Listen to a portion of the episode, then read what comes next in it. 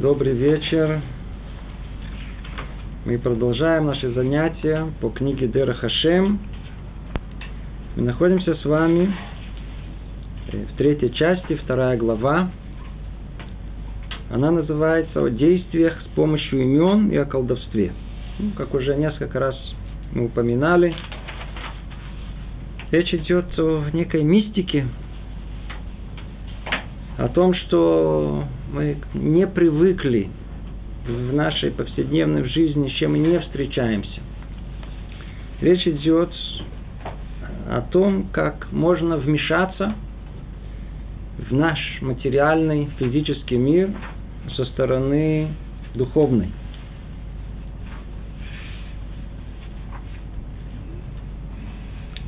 Для того, чтобы понять сегодняшнее занятие, необходимо прослушать предыдущее.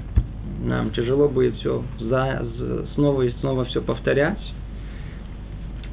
Предыдущие занятия, они как бы подготавливают эту самую основу понимания о том, о чем мы будем говорить в этот раз. Потому что на каком-то этапе уже надо говорить, э, что тут написано, а не объяснять всю предысторию и каким образом рациональный разум человека все-таки даже все-таки да может понять каким образом это вмешательство со стороны духовного мира, как оно может реализоваться тут в мире материальном. Мы говорили только о том, в одном слове, для этого нужно понять, как воистину устроен мир, когда мы понимаем, что основная э, суть этого мира, основная реальность – это мир духовный.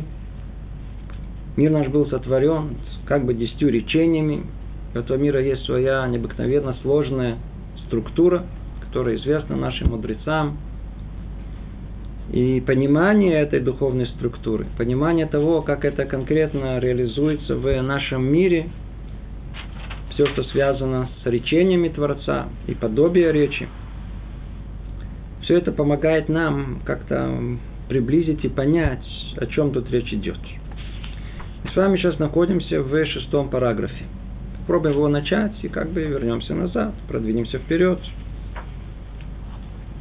Говорит тут Рамхаль так.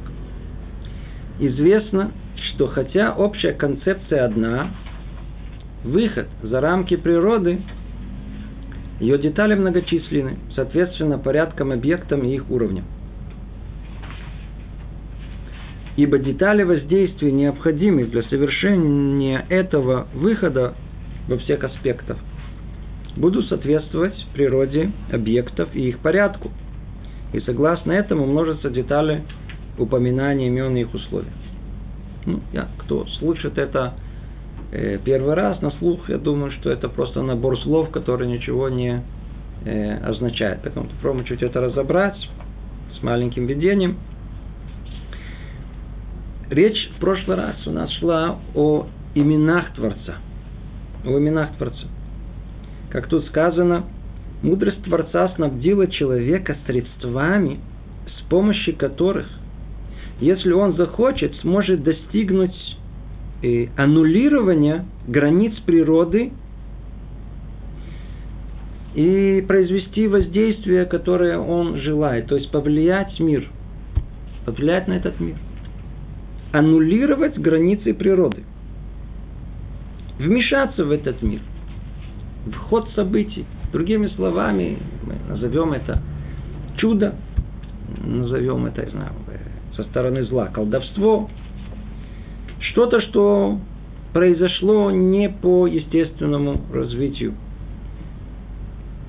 по природе существования этих э, явлений. То есть Творец это да, вопрос, то есть он снабдил человека средствами. Что за средства? Продолжает Рамхаль говорит тут, «Э, Творец пожелал называться по имени, чтобы его творения могли встрепенуться, это условие, и возвать к нему, и упоминать его и приближаться к нему. И Творец постановил, что при упоминании творениями его имени от него к ним протянется сияние и воздействие. О, крайней мере, напоминаем, о чем у нас шла речь. Самое э, снятие границ э, природы. Так, тут, как тут сказано, аннулирование границ природы, оно возможно посредством упоминания имен Творца. Так как по сути своей мы не можем соотнестись с реальностью Творца вообще. То есть, когда мы говорим о его реальности самого по себе, мы можем только говорить о том, каким образом Творец проявляет себя в этом мире, каким образом он управляет э, этим миром. И когда мы упоминаем имя Творца в соответствии с одним из видов управлений, мы как бы, условно говоря, становимся участниками этого управления. Только это надо понять, что конкретно имеется в виду. Но факт тому, что Творец дал человеку возможность посредством того, что он произносит эти имена – а как мы уже говорили, и об этом я намекал в начале занятия, произношение имени – это не просто какая-то э, пустая болтовня и речь. За этим стоит суть человека. У нас человек определен как рох мамела, как человек говорящий. И речь, она производит реальность, то, что не существует. Поэтому, когда мы этой речью пользуемся правильно – и произносим имена Творца соответствующие, и еще те условия, которые сейчас тоже мы упомянем. Это не так просто, что каждый, что скажет, он как бы станет участником Творца в этом мире, то он сможет произвести воздействие на этот мир. Как тут сказано, аннулировать границы природы. То есть, если есть некое явление – Э, где природа установила, Творец установил природный закон, то так же, как Творец установил этот природный закон, точно так же он может его э, отменить. Как? Со стороны э, духовных корней, то есть со стороны того, что порождает этот духовный закон. Снова вернемся к тексту. Известно, что хотя общая концепция одна, речь идет о выходе из рамок природы. То есть, общая концепция одна, что дал, да, дал Творец человеку возможность выйти. И основное средство, сейчас мы увидим, что это не одно, а есть еще, это произношение, упоминание имени Творца. Концепция одна, но детали ее многочисленны, соответственно, порядкам, объектам и их уровнев. То есть идея она одна, это ясно и понятно, но когда мы начинаем говорить о реализации, то эта картина, она очень сложна. Ибо детали воздействия необходимы для совершения этого выхода во всех аспектах, то есть речь идет о деталях, тогда, когда тот, кто произносит имя Творца, он сможет оказать воздействие на этот мир, то есть эти детали воздействий, они должны соответствовать природе объектов и их порядку – то есть, если хочется произвести воздействие на мертвую материю, это одно, на растительный мир это другое, на живой мир третье и так далее. Или то, что в самом из этих миров, на какой-то из них. То есть есть порядок во всем. Естественно, что согласно этого желанию и согласно природе самих объектов и их порядков, так и умножатся детали упоминания имен и их условия. То есть чем мельче мы хотим дойти до, до, какого-то более мелкого, э, мелкой детали, то и упоминание имени, оно должно быть более как бы точное. То есть снова есть некое дробление. И так можно обратиться, и так обратиться. А если хотим более точно, то надо как бы адрес добавить еще что-то, чтобы дойти до этого э, более точного адреса. И продолжает Рамхаль говорит, и в этом самом выходе, выходе за рамки природы. Существуют многие уровни, как и во всех общих концепциях, разделяющихся на многие детали. Одни люди освободятся только от небольшой части связи и ограничений, а другие от большей части. И мы еще об этом поговорим с Божьей помощью далее. То есть весь этот параграф, в принципе, это как бы некое видение, как много раз уже напоминал. Вся эта часть, она говорит в конечном итоге, к той цели, к которой мы как постепенно идем, к разбору понимания, что такое пророчество. Пророчество для нас это вершина близости к Творцу. Только Рамхаль, он по порядку все объясняет. И вот э, тут он говорит, что и э, выход за рамок природы, это еще не значит пророчество. Если есть, появилась эта возможность выйти, это еще не, это еще не пророчество. Есть много уровней еще до этого. Плюс есть еще уровни внутри пророчества, как будем с вами разбирать. Есть пророчество обыкновенного пророка, есть пророчество Машарабейну.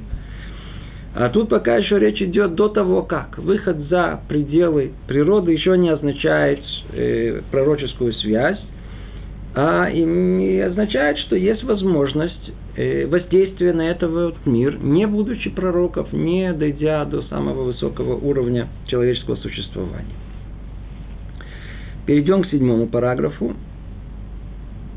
Говорит Рамхаль, на этом основывается способность человека использовать объекты духовным образом, как мы упоминали выше, и выполнять такие значительные сильные действия, которые невозможно производить физическим образом. О, то есть э, человек способен использовать объекты духовным образом. То есть это то все, что мы э, уже говорили об этом раньше, как мы упоминали выше, и выполнять такие значительные сильные действия, которые невозможно производить физическим образом. Повторим только в одном слове снова. Наш мир устроен э, э, двояко. Есть то, что ясно предстает перед нами, мир материальный, и есть то, что скрыто от нас, мир духовный. И хотя на первый взгляд, как у нас принято говорить, бытие определяет сознание, мир материальный вокруг нас определяет, все это верно. Но на самом деле за этим миром кроется мир истинный, мир духовный, мир корней этого материального мира. То есть, когда мы видим то или иное явление в мире материальном, на самом деле за ним кроются совершенно э, другие духовные явления и корни. То есть у нас есть как бы некая дуальность в этом мире. Есть часть духовная и часть материальная. Разум воспринимает духовную часть мира, а наши чувства больше э, материальную часть этого мира. И вот в этом таком дуальном мире мы с вами и живем. Влияние, которое есть, оно может быть на этот мир с двух сторон. Может быть со стороны духовного и может быть со стороны материального. Я приведу вам пример наглядный, чтобы мы просто почувствовали, о чем речь идет. И по подобию этого поняли и о чем-то таком мистическом. Пример, вот я человек – вот я сейчас хочу поднять руку. Почему я поднял руку? Я этого захотел. Где мое желание находится? Где мое желание находится? Кто-то может разгадать эту тайну, где находится конкретно мое желание поднять эту руку. Если бы это было инстинктивное, знаю, там, заслоняясь от солнца, от врагов, от мухи, ну, это инстинкт. Наверняка найдет точно то самое место, э, откуда это все и исходит в моем мозгу.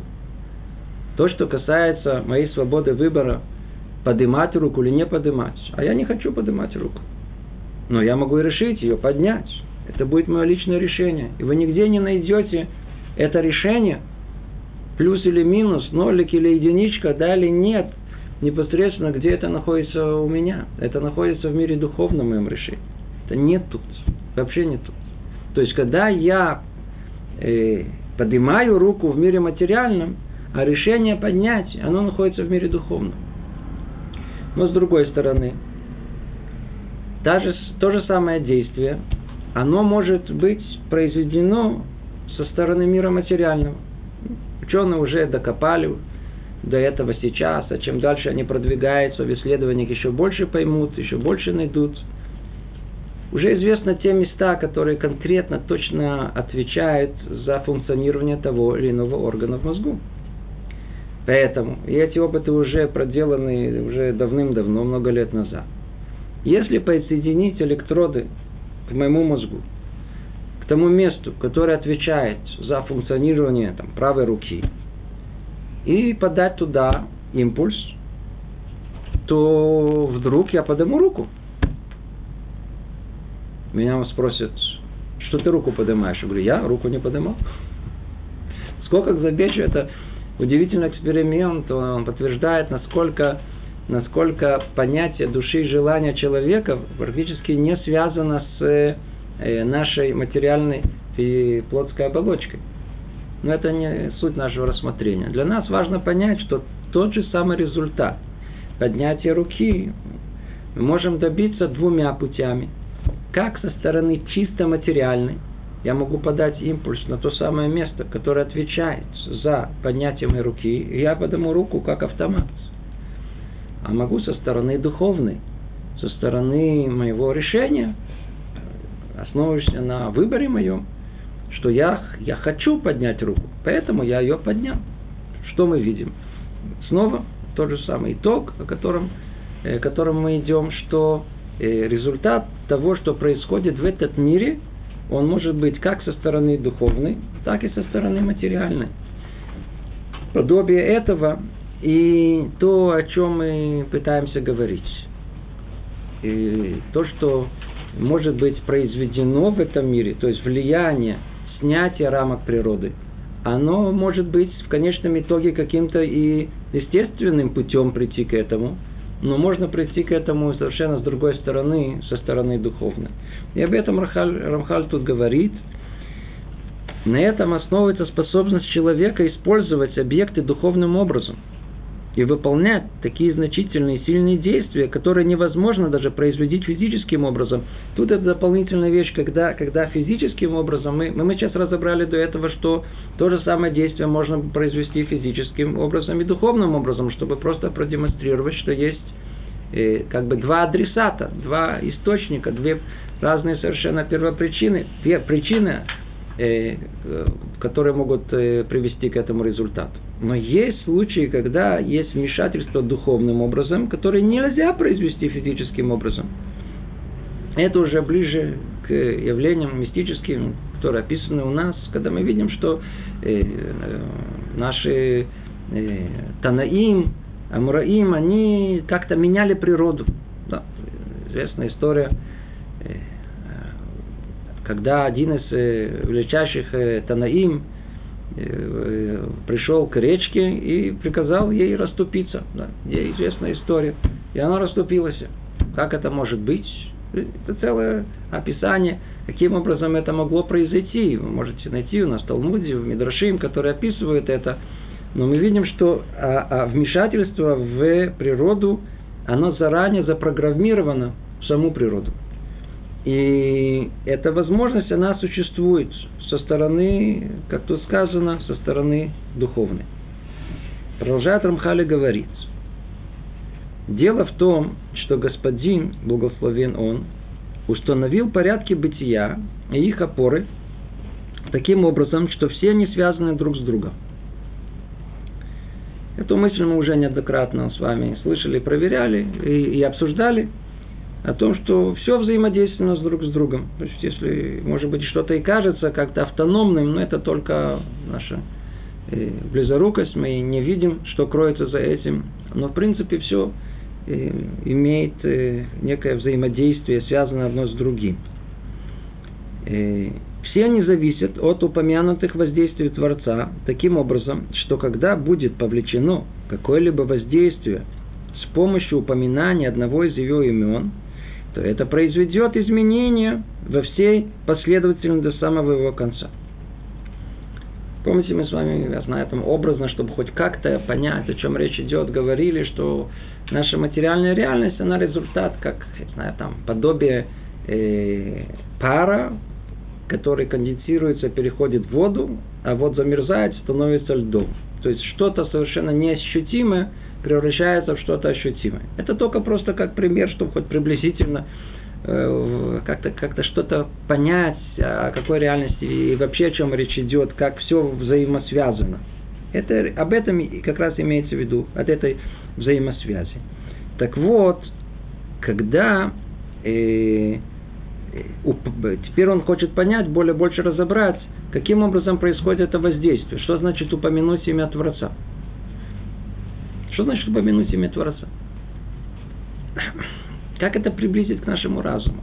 Ну, мы сейчас произнесем имя Творца. Кстати говоря, мы произносим его постоянно, и никаких чудес не происходит. И действительно, речь идет о других естественных э, эм, имен Творца. Но хотя бы, что это такое, как понять? Всегда, как мы говорим, что мир этот подобен миру царство этого подобно царству небесным. То есть можно понять по, по подобию приблизительно. Подобно тому, как мы зовем кого-то. Ребенок находится в опасности. Что он скажет? Что он начнет кричать? Папа, мама, мама, вы скажете мама, вы скажете папа. Так или иначе он позовет. Или просто мы кого-то зовем непосредственно по имени. Когда мы зовем по имени, обратите внимание, это в конечном итоге не остается бесследным. Как мы только позвали папа, мы вдруг видим о том, что папа занимается своими делами. Тут же развернулся, или мама, тут же как львица бросилась, я знаю, там, защищать ребенка или спасать его. Мы видим, что э, э, слово, то есть когда мы зовем по имени, обращая внимание по имени, обращаемся к сути другого э, человека, имя это суть его. И мы обращаемся к этой сути. Оно тут же пробуждает в нем желание какой-то реакции. Мы видим, что мы сказали, имя произнесли, кто-то обернулся, тут же поднял руку, пошел. Что-то произошло. Что-то происходит. Имя, оно, как правило, когда мы его произносим, оно воздействует на этот мир и производит некую реакцию, что-то начинает двигаться. Я не знаю, это закончится каким-то конкретным деянием, а может не закончится. Но это хоть что-то, что приблизит наше простое понимание к тому, что тут написано. Снова прочтем. Творец установил порядки бытия их опоры таким образом, что все они связаны друг с другом. Все они зависят от упомянутых воздействий Творца таким образом, что когда будет повлечено какое-либо воздействие с помощью упомянутых одного из его имен, то есть когда это произойдет, когда скажут правильно, правильным человеком, дальше эти условия мы снова, снова повторяю, узнаем чуть дальше – то это произведет изменения во всей последовательности до самого его конца. До самого его конца. То есть, если я позвал своего отца, а он видит, в какой ситуации я нахожусь, то это тут же приведет к некой последовательности действия, его пробуждению, тому, что повернет голову, к тому, что он пойдет ко мне, и в конечном итоге протянет мне руку, предположим. Есть как бы вся последовательность до самого конца. Продолжает Рамхали говорит, ибо Всевышний как бы откликается всякому взывающему к нему его конкретным именем так, как он пожелал и установил. Видите, вот видите. То есть Творец откликается, когда человека зовут. Человека зовут, я знаю, Саша, зовут его Абраша, его зовут э, Гриша. Назвали его по имени. Обратите внимание, нас называют по имени. Мы вздрагиваем сразу, меня позвали.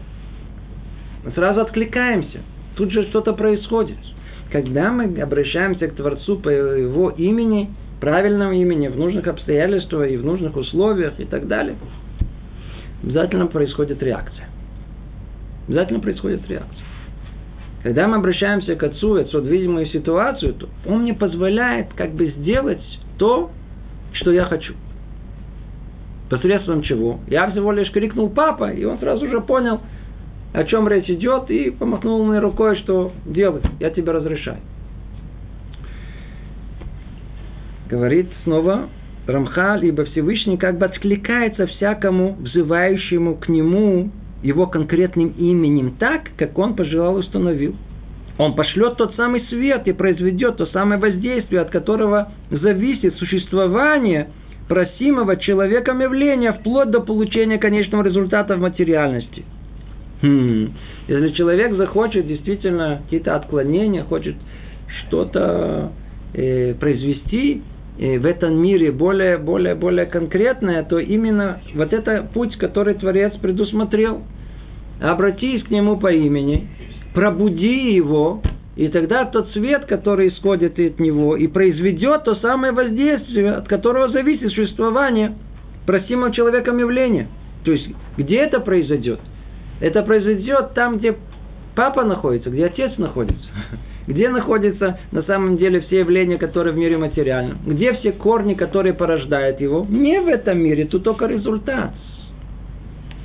Они находятся у папы в руках. Он держит бразды правления всего. Из него как бы все это исходит, условно говоря.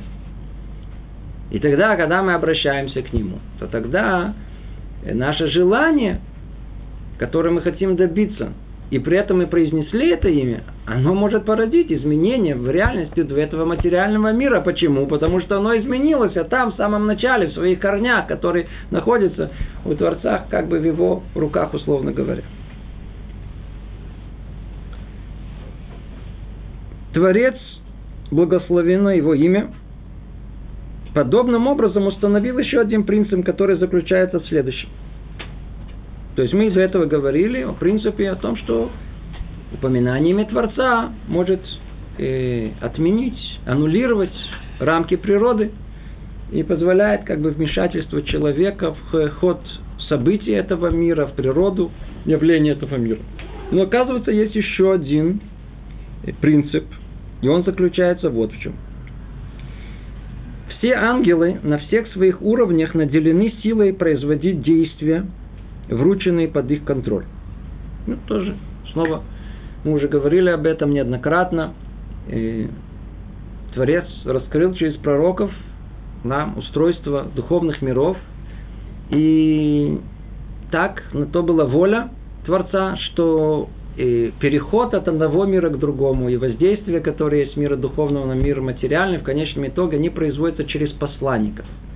Некая духовная субстанция, которая как бы является переносчиком желания Творца. Она не обладает свободой выбора, а его можно назвать условно духовным роботом. Мы называем это ангел. Это не ангелочек, не с крылышками, не с, с, с, с в одеянии белом. никакого отношения к материализации это не имеет, а некая духовная субстанция, да, духовный робот. И вот он, что он наделен, каждый на своем уровне, силой производить действия, врученные под их контроль. Есть ангелы на, на всех уровнях, на, во всех мирах есть свой ангел. Мы говорили уже, упоминали, есть четыре мира – духовные, которые есть. И в каждой из них есть своя структура ангелов, есть свои главные ангелы, есть второстепенные, есть одноразовые, есть постоянные. Они действуют не непрерывно, но согласно, но согласно порядку, установленному для постоянного природного управления миром. Ну, как видите, сказано, для постоянного природного управления мира, об этом говорят наши мудрецы. Нету травинки, за которой бы не стоял ангел, который бы как бы говорил ей расти. И только поэтому она растет.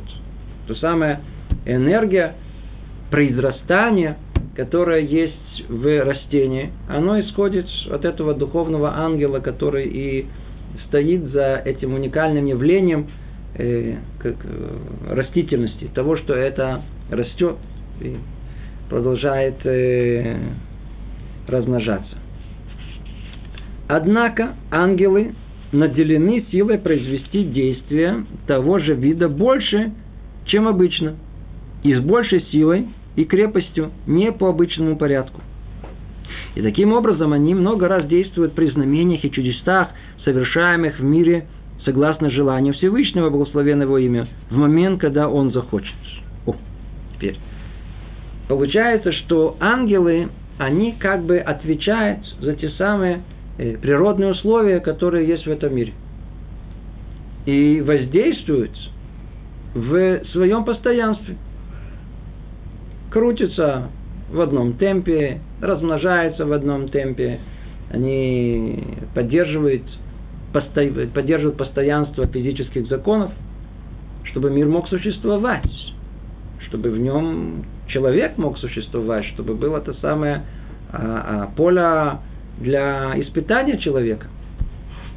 Но в потенциале у каждого ангела есть возможность на то же самое э, явление воздействовать по-другому, быстрее, медленнее, менять темпы, изменять ход событий. Сейчас очень важно это понять. Ангел не производит ничего нового. Сам по себе не в состоянии. Но он как бы командир над тем, чтобы изменить темп тех же самых событий. Скорость, умедленить, чуть-чуть видоизменить. Это может быть, это да, существует, но не произвести что-то новое. И, эм, например, чтобы просто как бы яснее было, с вами сейчас после Песаха, мы говорили о чудесах выхода из Египта, десяти казней, они были произведены в, например, в, первая казнь превратилась вода в кровь. Лягушки мгновенно размножились. Вторая казнь. Они были произведены ангелами. Это не то, что когда превратилась вода в кровь, ангел сотворил новое совершенно э, э, субстанцию под названием кровь. Не было, он ее сотворил. Вовсе нет. А химический состав под названием вода определенными, определенным путем и, исходя из корней всех этих физических соединений, которые есть, они превратились из неорганической материи в органическую. То есть это они были как бы составлены, были добавлены. В каком-то смысле, если бы ученые бы рассматривали бы это явление, они бы описали бы его, как и все остальное. Дали мы этому бы имена, сказали, ну, по-видимому, это возможно, по-видимому, из этого можно произвести это. Может, когда-то и дойдут до подобных вещей, до синтеза который постепенно может из, из воды, с добавками там, э, примесей, которые есть, прийти к органической э, э, форме материи. Теперь, то же самое, подобие этого, то самое чудо, казнь с лягушками. Это не то, что когда вылезла одна лягушка, то теперь после этого было сотворено отдельно много-много лягушек. Это не под силу ангела. Но что ангел может сделать? Ангел отвечает за то, как эти лягушки размножаются. Как мы сказали, он может ускорить темп, может быть, эти темпы э, уменьшить. Так он эти темпы настолько ускорил, что из одной лягушки появилось а, миллионы лягушек. Да. Опять-таки, явление это, для нашего понимания, абсолютно не нормальное, не, не, не, это не природное явление, которое мы наблюдаем вокруг себя. Это чудо, сотворенное ангелом но оно сотворено точно в рамках его возможностей, не больше. Он не сотворил ничего нового. Это то, о чем тут сказано. То есть они могут, э, как они могут воздействовать, говорит Рамхаль, с большей силой и крепостью, не по обычному порядку. И таким образом они много раз действуют на знамениях и чудесах, совершаемых в мире согласно желаниям Всевышнего, благословенного имя в момент, э, когда он захочет. Продолжает Рамхаль говорить, Господин благословен Он возжелал воздать честь своему имени, когда оно будет упомянуто над ангелами, согласно порядку, который Он установил. Сейчас мы входим в очень тонкую э, тему. Как правило, у нас ее обходят, не, не обсуждают. Речь идет о воздействии на этот мир на уровне более низком посредством ангелов. То есть обращение непосредственным к ангелам. Это одно из самых опасных занятий, которые есть.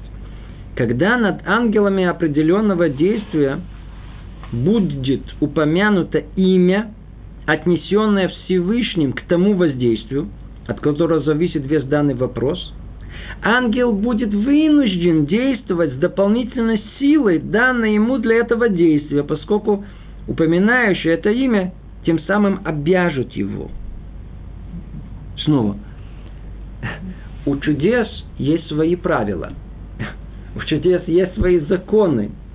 Ангел снова может совершить некое э, новое, что, э, может совершить отклонение от природного явления. Но только в рамках, которые Творец ему установил. То есть снова тут сказано, что он может только что сделать. Выну, ангел будет, будет вынужден действовать дополнительной силой, данной ему для этого действия. Не более того. Да, увеличить темп, умножить темп. Но нужно знать все эти секреты. Другими словами, воздействие на этот мир, получается, оно возможно не только посредством упоминания имен Творца, но можно к нему обратиться и через э, посредника, через ангела. В чем опасность? Опасность состоит в том, что это, в принципе, с этого и началось все проблемы этого мира, что со временем, после того, как обращается к э, посланникам Творца, а не к самому Творцу, это может привести к пониманию, к принятию этих источников как источников автономных, существующих самих по себе. То есть, другими словами, это приведет к чему? К идолопоклонству. И так в мире и случилось.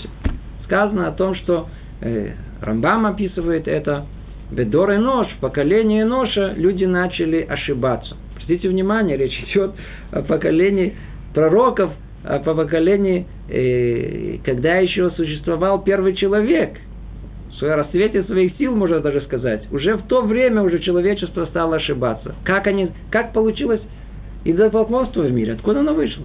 Как оно могло произойти? Вначале а, а, а человек почувствовал, что обращаться непосредственно к самому Творцу страшно и боязно. И вообще по мелочам как-то не надо бегать каждый раз в главе правительства. А кого? Можно кому-то, к служащему, к министру, кому-то, кто как бы путь более такой легкий и проложенный. И вот, когда они стали обращаться вначале самыми лучшими намерениями, с ясным пониманием, осознанием о том, что есть Творец, ну, так как я могу тот же результат, но по мелочевке добиться от более, э, от ниже стоящего, как бы, э, начальника, то я непосредственно буду обращаться к нему. Но, как всегда бывает, следующее поколение, которое видело, как их родители обращаются уже не к самому Творцу, а к этому посреднику, поняло о том, что этот посредник обладает автономной силой. Поэтому они стали обращаться только к нему. А поколение, которое пришло после него, уже забыло вообще, что есть первый источник, есть первая причина всего, и эти силы сами по себе не существуют. Так началось в мире идолопоклонство. Отсюда и дальше оно было развито во все стороны. И Поэтому настолько эта вещь у нас она запрещена, запрещена и настолько эта вещь опасная, э, обращаться непосредственно к ангелам, иди знай, к чему в конечном итоге э, придем. Сейчас подводит итог нам Рамхали, говорит так. Итак, есть два вида использования имен Всевышнего.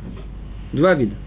Первый вид – упоминание имени Всевышнего – как бы взывая к нему, чтобы он ответил и произвел, произвел воздействие, в результате которого обновятся определенные вещи. И второй вид – вынуждение ангелов с помощью имен Всевышнего действовать с большей, чем обычно, силой. Больше, чем обычно силой.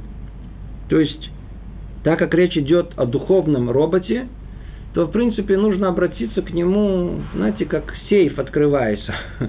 Надо подобрать код, надо точно знать, как, как, как позвонить, нужен точный э, телефон, точный номер. Когда мы имеем точный номер, смотрим, раз, открылось. Позвонили по правильному номеру. Тот человек, который хотели э, мы его найти, он ответил. Надо знать, как, как отвечать надо знать, как обращаться. Каким кодом конкретно? Какими буквами? Какими именами?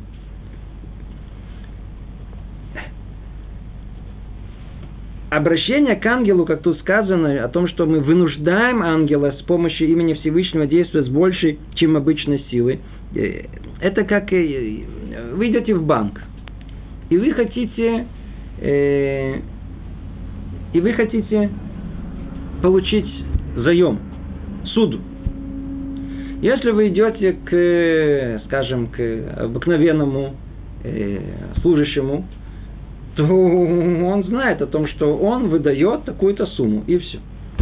А если вы хотите больше, он вам не может выдать. Вы должны пойти кому-то повыше. Он может разрешить.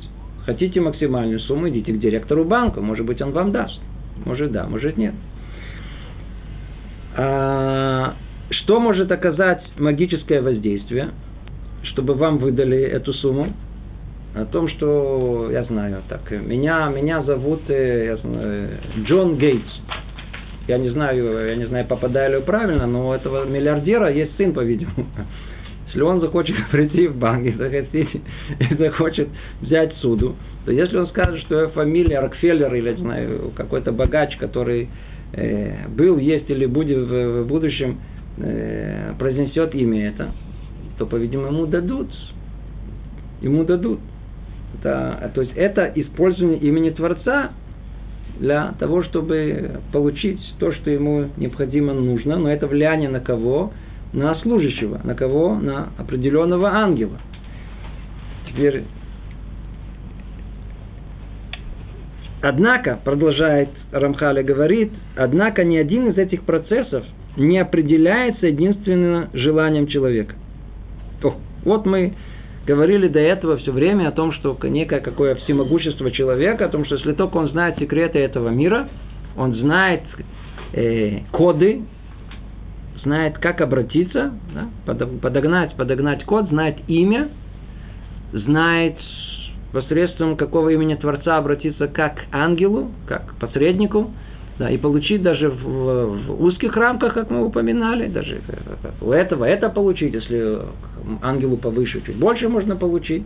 Видим, что можно получить, получить, получить, но это, это не так просто – Однако ни один из этих процессов не определяется единственным желанием человека. Человек может подумать, а, ты смотри, интересно, тут что-то говорят. Давай, я тоже попробую. Ведь если мы э, прикинем, какая основная фантазия человека, это стать всемогущим. Что человек больше всего хочет? Быть Богом. Что значит быть Богом? Что хочу, то и делаю. Я там скажу, раз, и Сейчас у меня тут, э, я знаю, там гора шоколадок. По-детски, по-детски сделать так, и там машины, там все, и все машины, я их буду на, на каждой ездить по нему. Или все кнопки буду сейчас нажимать. Ну, иди знаки фантазии в нашей голове существуют. Это вовсе не так. Вовсе не так. Это не только зависит от желания человека. Но все процессы ограничены. Обратите внимание, тут у нас нет времени, тут каждое слово надо разобрать. Все процессы, ограни... процессы ограничены, обусловлены, при условии что? И отмерены. Отсюда и отсюда, как мы сказали. До каких пор простирается способность человека использовать их и каким образом добиться успеха. Это не то, что в руках человека теперь поменять, изменить весь мир. Вовсе нет. Мир устроен очень ясно и четко. Есть вещи, которые не меняются. И все, о чем мы говорили, человек там, там, там нет места его желанию вообще. Есть места, где возможно добраться только те, кто на самом высоком уровне. И есть, которые могут повлиять на более широком аспекте. А есть, которые вообще ничего могут менять. Некая такая пирамида – Не все зависит от желания человека, но все процессы ограничены, обусловлены и отмерены. До каких пор простирается способность человека использовать их и каким образом э, добиться успеха. И возможно, что порождение не будет реализовано, и воздействующий не сможет повлиять даже в выделенных границах обычного использования, так же как э, постановлением Всевышнего могут быть недопущены к реализации результаты естественных процессов. Человек может сказать от себя, сделал все зависящее прямо по плану, произнести все имена. Я хочу, чтобы сейчас тут 100 долларов было. Инга, бынга, унга, сказал что-то, произнесел какие-то имена, да, и смотришь, нету. Можно даже сказать, что чудо произошло. Видите, нету. А должно было произойти. Должна была быть. А ответ он о том, что снова, если мы понимаем, что во всем этом есть ограниченность, обусловленность, отмеренность, откуда до куда, не каждому, при условии что и так далее. Все только в границах э, обычного, это не, человек не может влиять. Каждый, которому придет в голову изменить этот мир, каждый амбициозный, э, амбициозный человек, который захочет повлиять на этот мир, э, свое яд сюда вставить, свои пять копеек, Творец даст ему этот мир разрушить. Ведь ничего, кроме пользы для самого я, и поиска удовлетворения какой-то своих амбиций, он ничего же не хочет. Хочет только прославить свое имя. Человека движет только кого кого почесть, почесть. Хочет прославиться в этом мире. Творец не даст ему подобное. Сейчас мы дальше увидим. Это не все так просто. Это одно из самых опасных занятий. Сейчас дождемся только. Дойдем до этого места. Поэтому он говорит, возможно, что порождение, порождение не будет реализовано все сделано правильно, результата не будет. И это не только как в духовности, но и даже в мире материальном, как он говорит, что порой бывает, как постановлением Всевышнего могут быть недопущены к реализации результаты естественных процессов. Порой это бывает. Для первого вида, продолжает Рамхали говорит, упоминание имени Всевышнего с целью повлечь от него воздействие понадобится, конечно, что для этого понадобится? близость и приобщение к Нему. Сейчас он подбирается теперь к этим условиям. Сейчас человек захочет повлиять на этот мир. Ну, пожалуйста, давай. Но только что есть условия. Есть условия. Стоит сынишка и орет, папа! А папа за границей. Верно, в Америке. А он тут, в Иерусалиме, в Израиле. Кричит, папа! Ну, кричи. Ну я же все правильно сделал. Я же произнес папа, да, отец, нет, я произнес все правильные слова. Я даже очень сильно этого хочу. Но где? Нет близости. Нет, нет, нету, нету близости. Это какая близость? Ну хорошо, это близость какая? Э, физическая. Папа где-то там за границей находится, за третью землю. А есть еще какая близость или далекость какая? Душевная. Сын разозлил отца, сделал все, чтобы его оттолкнуть от себя. Как только ему что-то понадобилось, не хватило еще, там, не знаю, там, тысячу долларов на какую-то свою глупость. Тут же к папе со всей наглостью кричу, папа! Что папа? Что ты кричишь, папа? Я тут около тебя, что не слышу, уйди отсюда. Не хочу тебя слышать. То есть он думает, что папа это каспомат, это, знаете, устройство, знаете, из стенки вытаскивают деньги. Сказал папа, нажал кнот, код и получил деньги – и это все зависит от папы, от его желания. Или, другими словами, чего зависит? Кирваташи. Только тот Миша коров, тот, кто близок к Творцу, скажет папа, его услышат.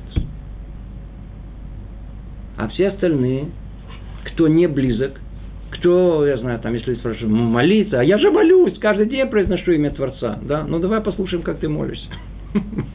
Лучше этого не слушать как человек живет, как человек э, освещает свой, свою жизнь, повседневную, свой быт. Как он говорит, с женой, с детьми, своими родителями, с близкими людьми. Что с ним происходит, когда он остается один сам с собой? Какие мысли у него есть? Как он вообще думает? Он думает о Творце? Он хочет действительно быть близок к нему? Это и есть суть религиозного человека – так оно или нет? Если этого нету, то чего же, чего же надеяться? Никакое воздействие ничего не произнесется. Снова повторим. Говорит Рамхаль, для первого вида, то есть упоминания имени Всевышнего с целью повлечь от него воздействие, что понадобится – понадобится близость и приобщение к Нему. И чем ближе будет Творцу, взывающий к Нему, тем более преуспеет. А чем дальше от Него взывающий, тем труднее будет ему достигнуть цели. Ау, Творец далек. То есть все в зависимости от расстояния. От расстояния. И в духовном мире это расстояние, оно, оно измеряется э, желанием быть близок, подобием самому Творцу. То есть, насколько человек живет согласно Торы, настолько он больше выполняет желание Творца. Чем больше он выполняет желание Творца, тем больше он близок к нему. Поэтому мы подобная э, возможность влиять на этот мир путем упоминания имен Всевышнего находим только у самых больших праведников.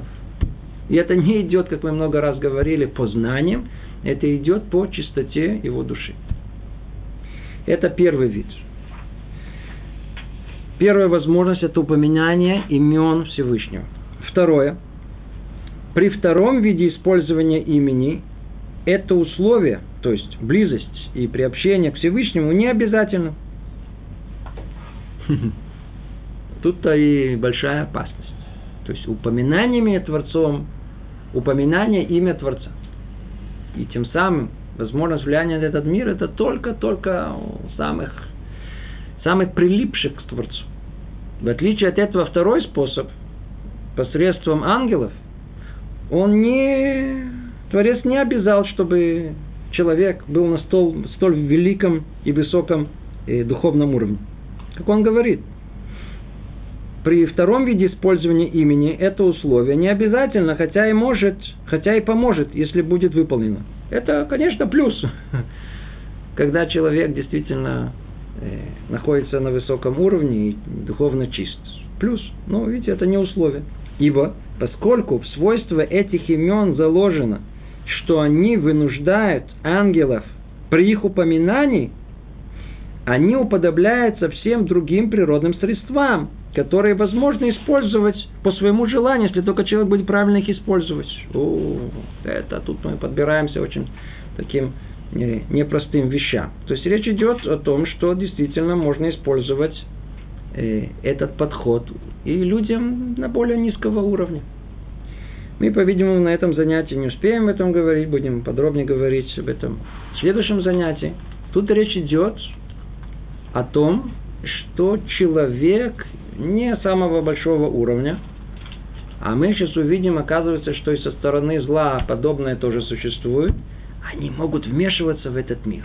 Тогда мы будем говорить о использовании имен ангелов, и действительно, что повлияет на этот мир.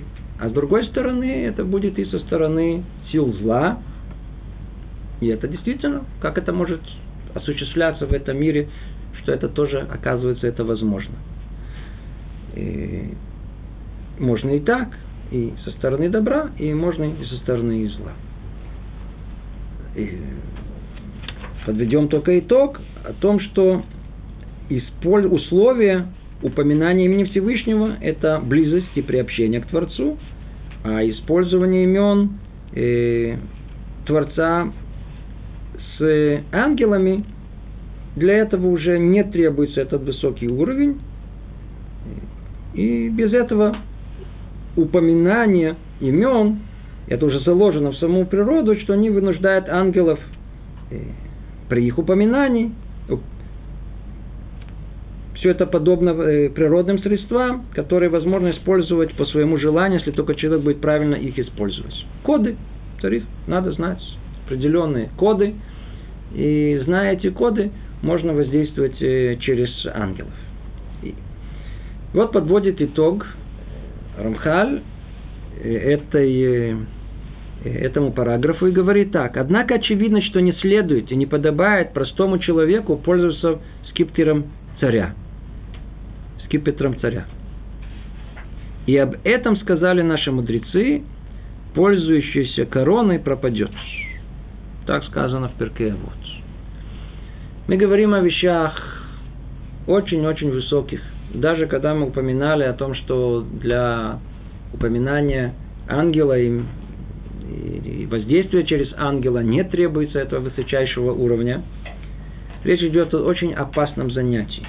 Почему? Потому что человек поднимается наверх, наверх, и он доходит до чего-то, где он становится соучастником как бы самого творения.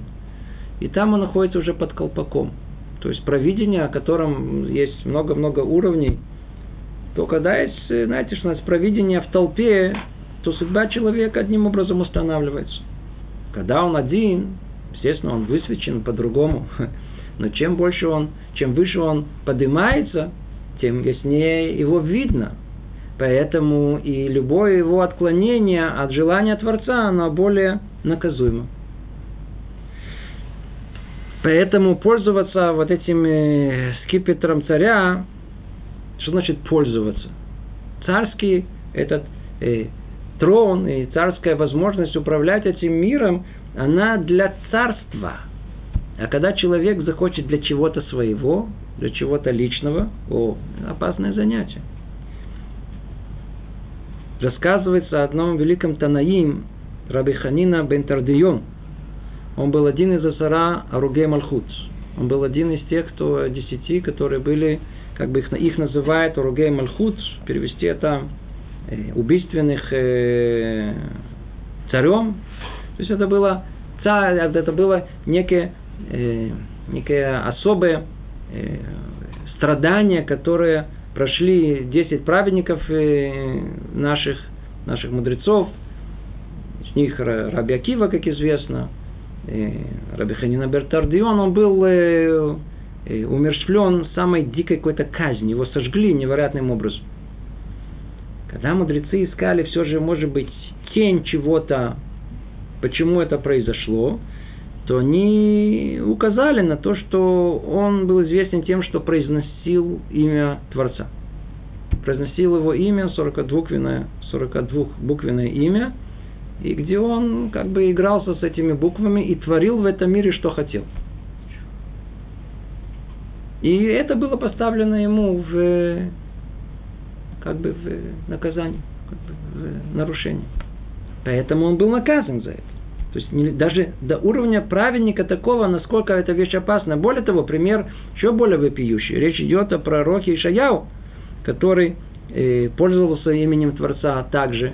И речь идет о чем-то тонком-тонком, о чем даже мы не можем себе представить. И из-за этого, э, как известно, э, царь Минаше его очень, э, его убил самым жестоким образом. И не следует и не подобает пользоваться этим скипетром царя. И, как сказано, пол, пользующийся короной пропадет.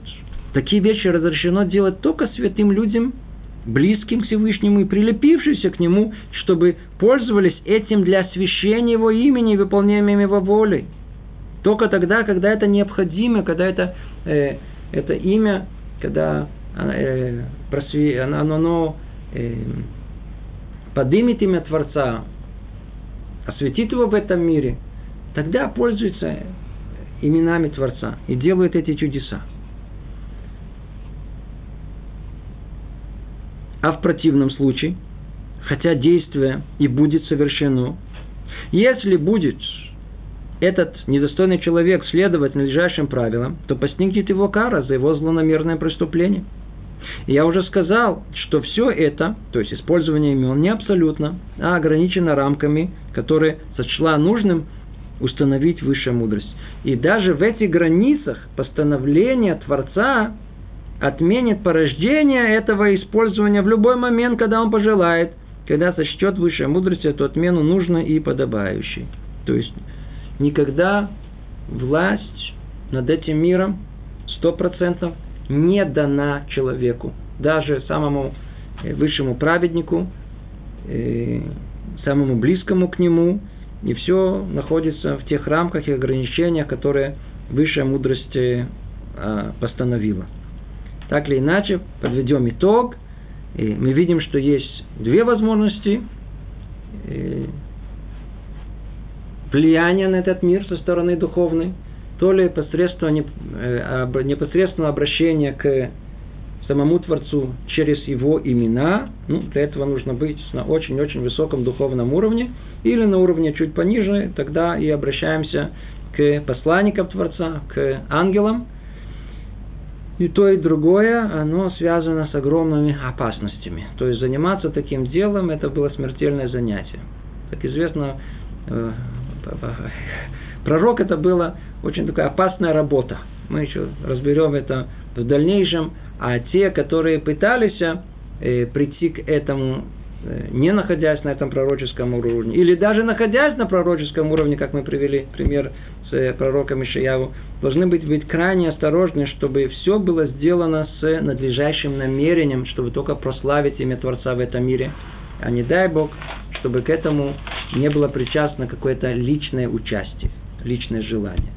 И тогда, не дай Бог, это может э, завершиться самым плачевным результатом. Ну, мы приостановимся тут и продолжим эту интересную тему в следующий раз. Всего доброго. Привет из Иерусалима.